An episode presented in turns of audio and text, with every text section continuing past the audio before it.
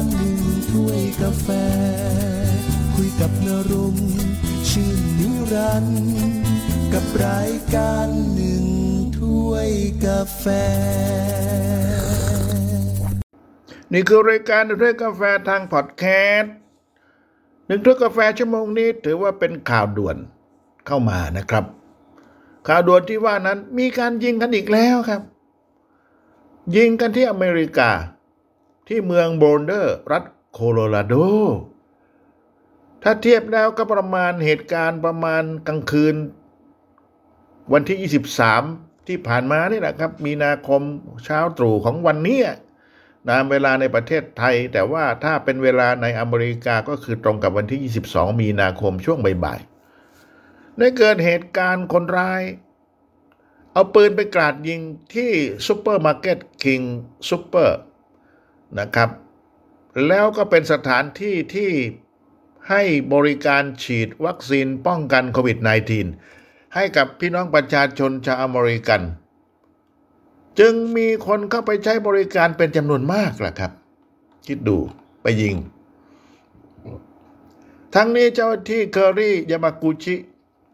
นะซึ่งเป็นผู้บังคับการตำรวจเมืองโบลเดอร์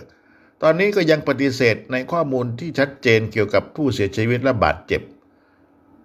เพียงแต่บอกว่าหนึ่งในผู้เสียชีวิตนั้นเป็นตำรวจประจำเมืองโบลเดอร์ตายไปหนึ่งอย่างไรก็ตามแหล่งข่าวด้านการสอบสวนหลายคนก็เปิดเผยตรงกันว่ามีผู้เสียชีวิตอย่างน้อยหกศพนะครับแล้วก็ยังมีบาดเจ็บอีกประมาณสิบคนหลังเกิดเหตุเจ้าหน้าที่ก็ควบคุมมือปืนไว้ได้ก็จับได้ที่เกิดเหตุแล้วครับนะก็ยังไม่ยืนยันว่าเป็นใครนะ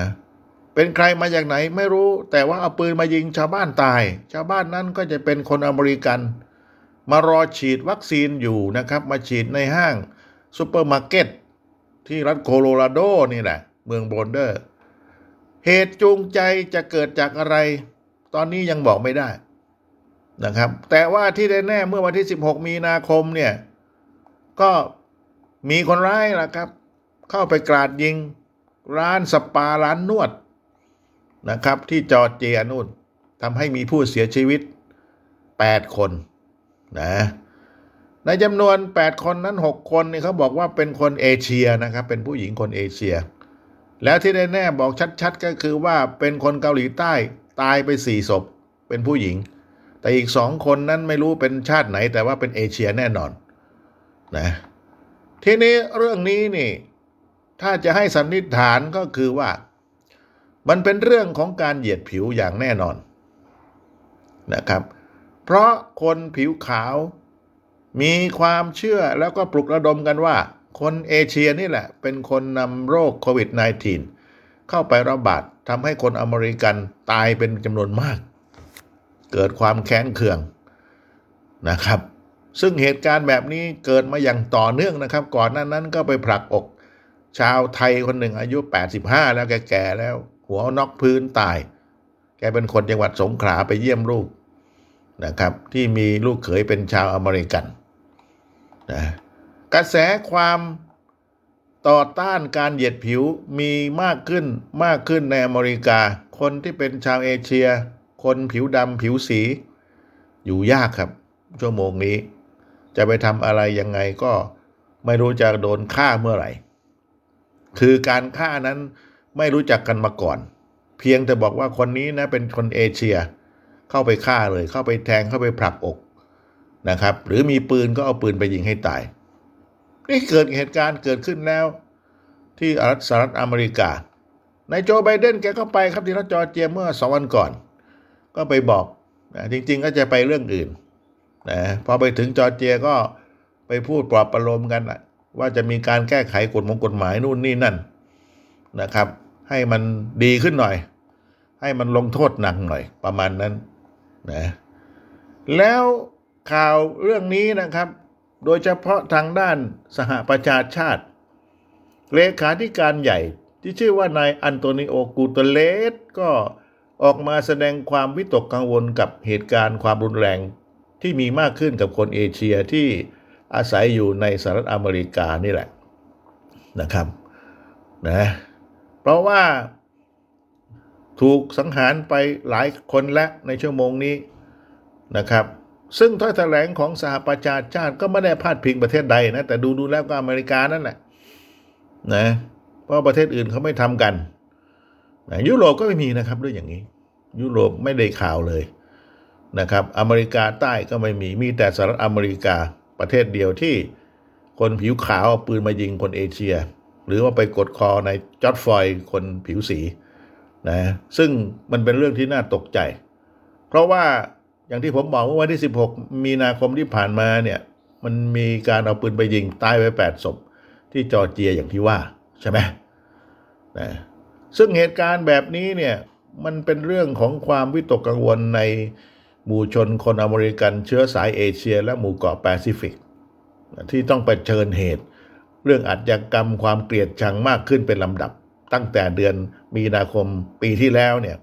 ในตอนนั้นนายโดนัลด์ทรัมป์คนนี้แหละครับซึ่งเป็นอดีตประธานาธิบดีและเป็นประธานาธิบดีในปีที่แล้วเนี่ยก็พาดพิงบอกว่าโควิด สิบเก้า นี่เป็นไวรัสจีนนั่นแหละครับพอพูดอย่างนี้ปุ๊บมันก็เกิดเหตุการณ์ขึ้นมานะครับนายกูเตเลสก็บอกว่าโลกได้เห็นเหตุโจมตี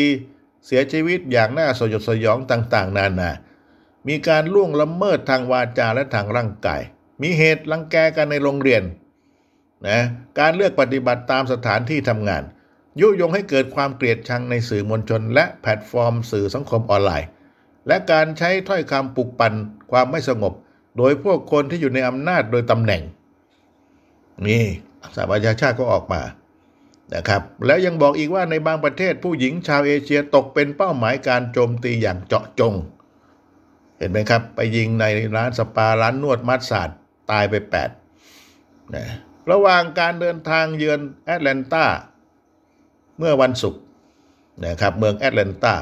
เมื่อวันศุกร์ที่สิบเก้าของประธานาธิบดีโจไบเดนแห่งอเมริกาเนี่ยแหละแกก็อย่างว่านะเป็นผู้นำก็ออกมาพูดบอกสูญเสียเศร้าใจต่อเหตุการณ์ความรุนแรงต่อต้านชาวเอเชียมันเพิ่มขึ้นเรื่อยๆแล้วก็เรียกร้องให้อเมริกันชนยืนหยัดต่อสู้กับความเกลียดชังร่วมกันแล้วก็นายไบเดนก็ประณาม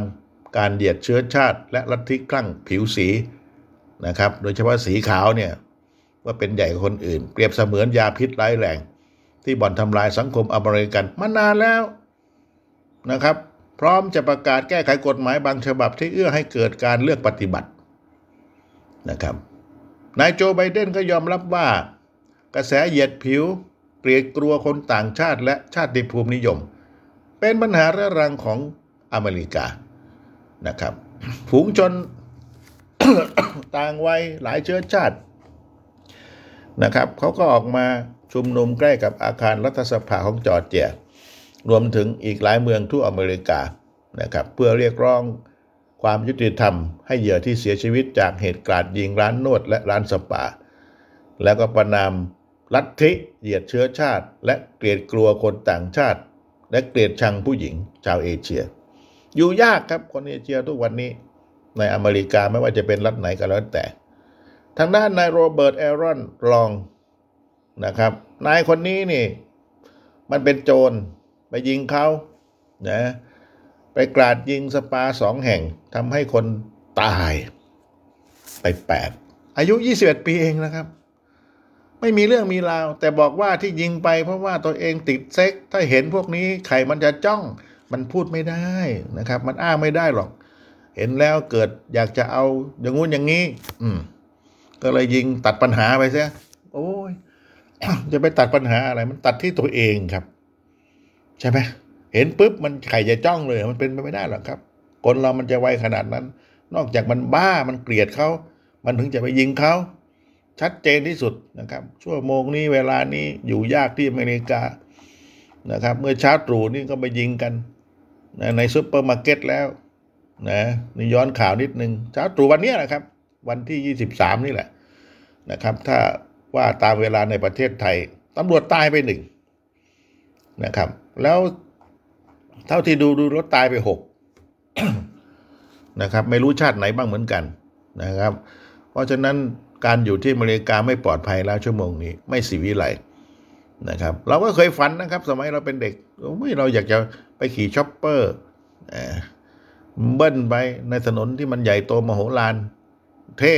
ประมาณนี้นั่นคือในหนังครับแต่ชีวิตจริงมันไม่ใช่แล้วชั่วโมงนี้นะครับเอาละนี่คือรายการหนึ่งถ้วยกาแฟทางพอดแคสต์มีเป็นประจำทุกวันแล้วครับมาเล่าเรื่องนู้นเรื่องนี้ให้ฟังสำหรับวันนี้กับผมณรงค์ชื่นนิรันดร์สวัสดีครับ